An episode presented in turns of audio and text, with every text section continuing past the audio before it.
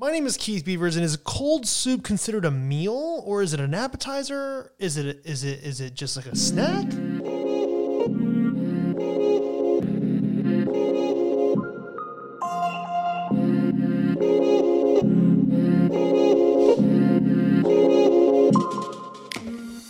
What's going on, wine lovers? Welcome to episode 26 of VinePair's Wine 101 podcast. My name is Keith Beavers. I am the tasting director of VinePair. It's season two, and how you doing? Screw caps, corks, or should I say screw caps versus corks? No, no, no, no, no. There's two different things. We're gonna talk about the two of them, and we're gonna get rid of some myths, and we're just gonna just gonna, we're gonna get to we're gonna get into it. This episode of Wine 101 is sponsored by Talbott Vineyards. At Talbott Vineyards, we focus on crafting estate grown Chardonnay and Pinot Noir in Monterey County's Santa Lucia Highlands. Our celebrated Sleepy Hollow Vineyard is located in one of the coldest grape growing climates in California. Ideal for these two varieties. Here, the brisk wind and fog rolling off Monterey Bay create a long growing season, producing fruit forward wines with spectacular acidity. Building on a nearly 40 year legacy of meticulous craftsmanship, Talbott continues to produce highly acclaimed wines of distinction. You know, I'm, I'm having a little bit of an issue on how to begin this episode because at my age, no, not my age. well, I mean, the, the the amount of time I've been in the wine industry, I was a witness to not the introduction of the screw cap, but the implementation and the evolution of its technology and its acceptance in wine culture. And I don't know where you on your where you are in your wine journey. You could be like, "Yeah, man, Keith, I remember that. That was tough. It's gotten we've come a long way." Or you could be like, "What's the problem? I drink wine with screw cap all the time. What happened?" Well, let me tell you the story of these two wine closures because that's really what they are, wine bottle closures. And we'll get a sense of like where we're at with the debate because if you don't know, it was a debate and it's kind of still going on, but kind of not. Let's get into it. A cork for wine is a small piece of bark, basically, from a tree. That tree is part of the oak family, the same family that makes barrels, just a different species. And the thing about this particular species of oak, it has a very uh, finicky environmental preference, if you will. It grows best in sandy soils, free of any chalk. It prefers an annual rainfall between 15 and 30 inches, and it would really like temperatures never to fall below 23 degrees Fahrenheit. And the elevation, we would like to have our elevation between 300 and 1,000 feet above sea level. Thank you very much. And with those kinds of like nature demands, man, the oak tree for cork oak really can only thrive in the Western Mediterranean. And even there, specifically in Portugal, parts of Spain, and maybe North Africa. But it's really centered in Portugal, specifically in the Alentejo region, which we talked about in the Portugal episode. Here they have almost 2 million acres of cork trees, which represents about 34% of the world's cork trees. That's kind of a lot. I mean, they produce half of the world's corks. Wow. And when these trees turn 25, they are ready to yield commercially useful cork for the industry. And every nine years in the summer, this is according to Portuguese law, a cork tree is stripped of its bark. A hectare is like a little over three, almost three and a half acres. The average hectare of a cork forest can yield 500 pounds of cork. And it's all very sciencey, but this particular cork is special because it has a specific kind of cell structure that brings the corky material to life. So what they do is they take this cork and they actually boil it for I think like 90 minutes to make it flexible, but also to kill a bunch of molds and bacteria and stuff. The wood is then rested and then it's sorted and then it's cut into the corks and then those corks are polished on each end. At this point, they used to bleach the corks to sanitize them, but they found recently, I think recently, that bleach or chlorine can actually increase the likelihood of TCA being formed in the cork, which we talked about in the wine fault um, episode.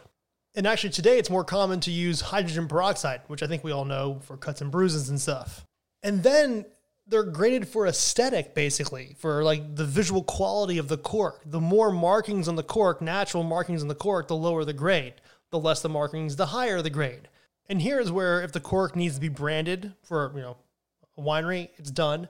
And then the cork is coated with a silicone film to help extractability to get out of the easier to get out of the bottle.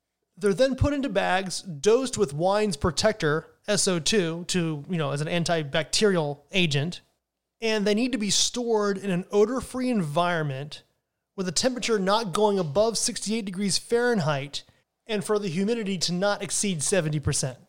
And just like the shock of SO2, these conditions are helping to prevent the formation of TCA. You see how they're really trying to get, they don't want this stuff to form. Corks range between 1 and 2.3 inches, and the longer corks are meant for bottles that are going to age for a long time, which makes sense. They're going to hold up for a longer period of time. For well over two centuries, this has been the primary closure for wine bottles. I mean, it's been around much longer than that. Uh, there is evidence that the ancient Greeks and Egyptians both used not only amphora for their closures onto the amphoras uh, vessels, but they also used large cork covered with pitch to actually close those amphora vessels. But it was in the 17th century, sort of coming out of the Middle Ages and seeing that wine, if you look at some of the art back then, you can see that wine was basically still stored and served in barrels. But also in the 17th century was the innovation of glass. And as glass became more popular, glass decanters became popular as a, somewhere to put your wine in. And then, of course, there were stoppers for those decanters, so they wouldn't oxidize or flies wouldn't get into whatever. And those glass, they were glass stoppers that were formed to fit specific decanters, and then they were threaded. But also in this century, it was realized how expensive glass was, so the use of cork became more and more common. The thing is, during the Middle Ages, cork wasn't really used that much because the Moors had control and conquered the land where cork trees were and they didn't drink wine. So that's so this was sort of a comeback. The cork came back in the 17th century to become, you know, one of the primary closures of wine bottles.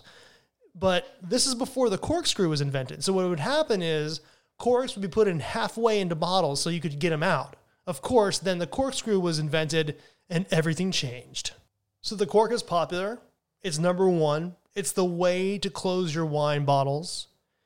And there's this thought, this running thought that the the cork is porous, therefore the small amounts of oxygen and gas exchange that happens between the outside and inside of that bottle is what helps a wine age.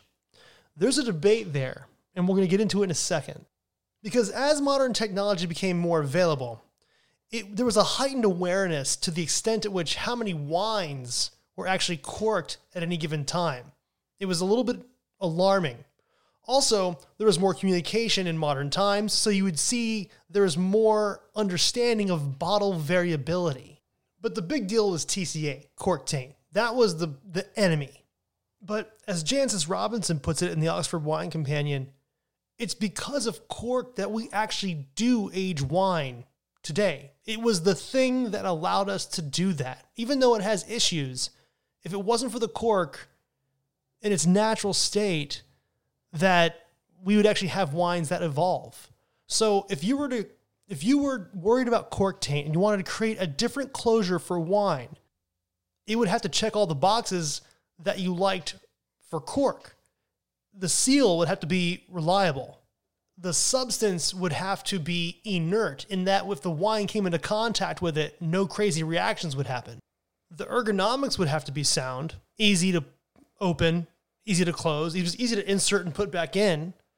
And it'd be nice if it was relatively inexpensive to produce. And of course, the big deal, it can't have the ability to form TCA. In the late 50s, there was a French company that had a screw cap called the Stelcap-Vin, and it was used primarily as a closure for spirits and liqueurs. Always forward thinking, the Australians in 1970, through a company called Australian Consolidated Industries, bought the rights to this specific closure. They were worried about cork taint.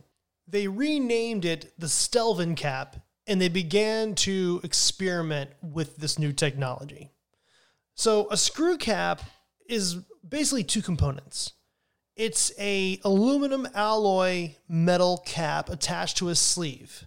And the second component, which is a very important component, is the plastic wadding on the inside of the cap. This is called the liner and it usually contains a layer of tinfoil that acts as a barrier for gas exchange. This is the thing that doesn't allow oxygen to get into the wine. And over the tinfoil is a layer of thermoplastic. This is the inert surface the wine can interact with.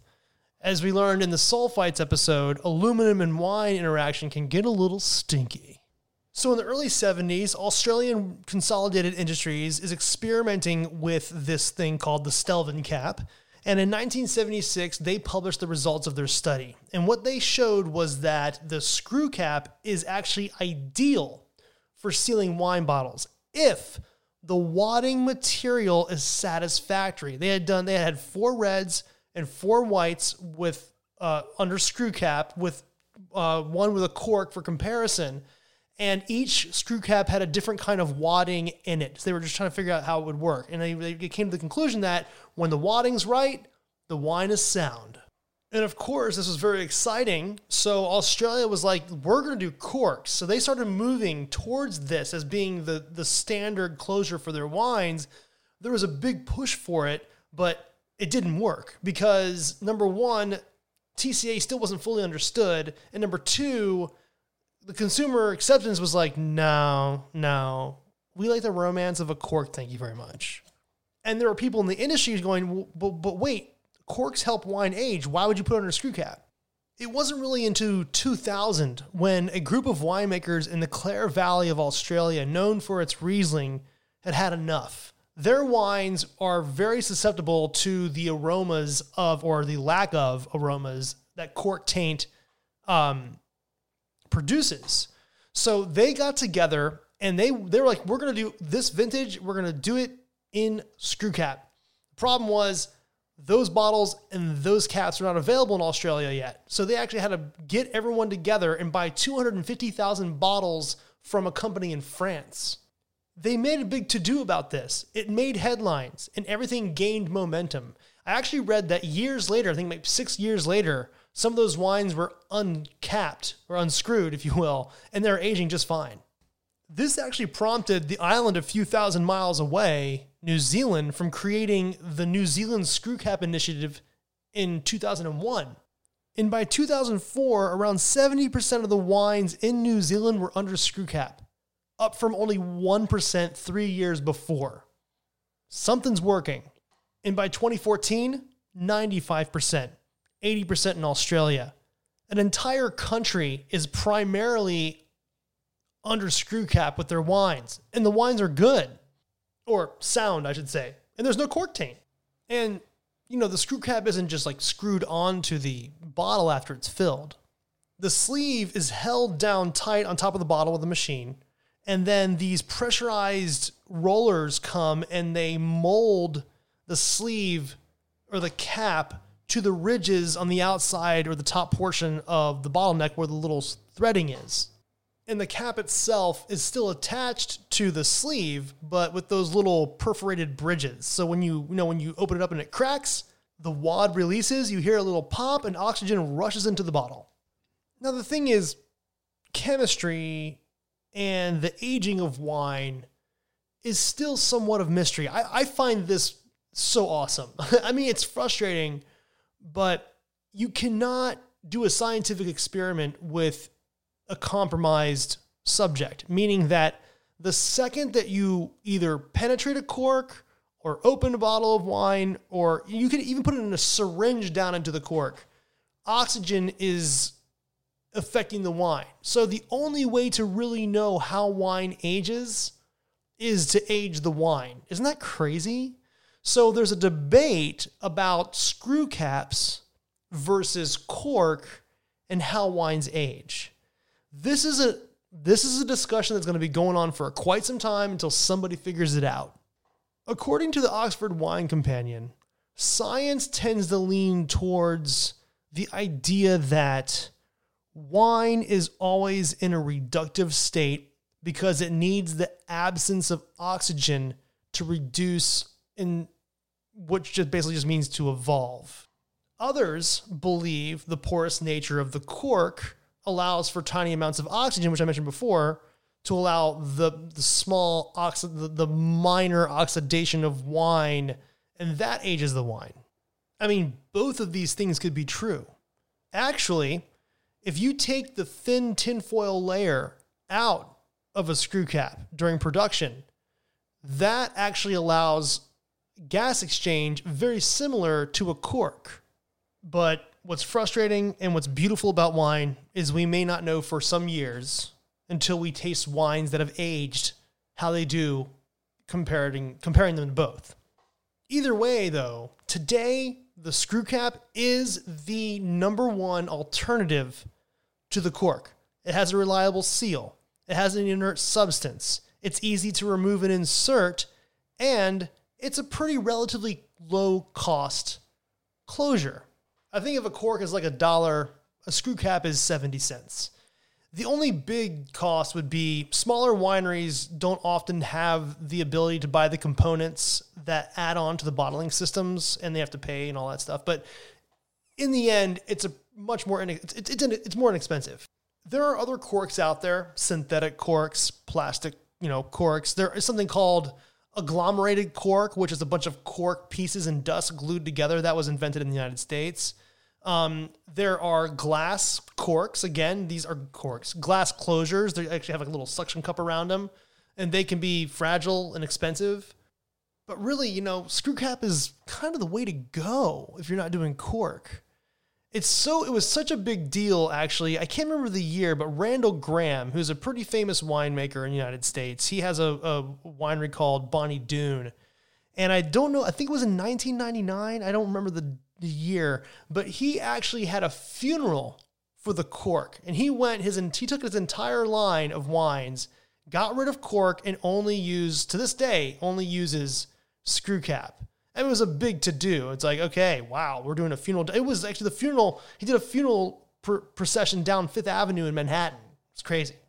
So I don't know where everybody's at with their mind and screw caps. But the thing to really know is that they both do the thing. You know, cork, it is a good closure. Screw caps are good closures. Scientifically, technologically, they're great. The only thing is cork has this thing called TCA that it can form and just straight up ruin a wine. The only way that a screw cap wine can be ruined is not with TCA, but if the bottling system is is not sanitary. For example, if there's anything on the lip of the of the glass bottle before the sleeve goes down, you're compromising the wine. So it has to be very clean. Today, there's even screw caps that are used for sparkling wine. I've had them. It's awesome. It's not necessarily for champagne, and like I don't know if it's the, I don't know if if it's a, if it's a pressure thing, but prosecco. I've had prosecco under screw cap. It's just cool. So it doesn't come down to which one is better than the other, like screw cap versus cork. Each one has its benefits. Some winemakers, like Randall Grahm, are just going all in on the screw caps. Some winemakers use screw caps for their more entry level wines, and they reserve corks for their age worthy wines.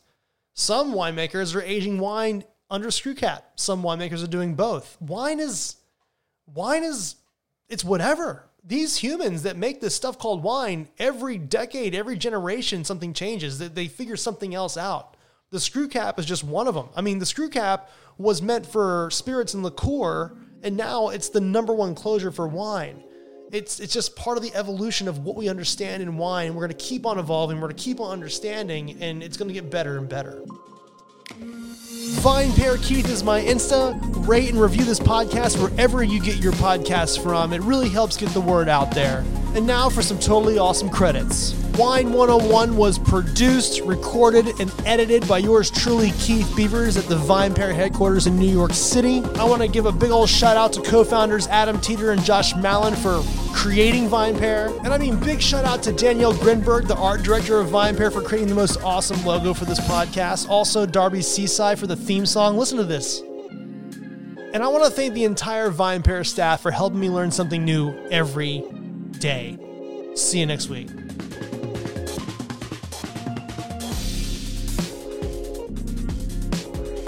This episode of Wine 101 is sponsored by Talbott Vineyards. At Talbott Vineyards, we focus on crafting estate grown Chardonnay and Pinot Noir in Monterey County's Santa Lucia Highlands. Our celebrated Sleepy Hollow Vineyard is located in one of the coldest grape growing climates in California, ideal for these two varieties. Here, the brisk wind and fog blowing off Monterey Bay create a long growing season, producing fruit forward wines with spectacular acidity. Building on a nearly 40 year legacy of meticulous craftsmanship, Talbott continues to produce highly acclaimed wines of distinction.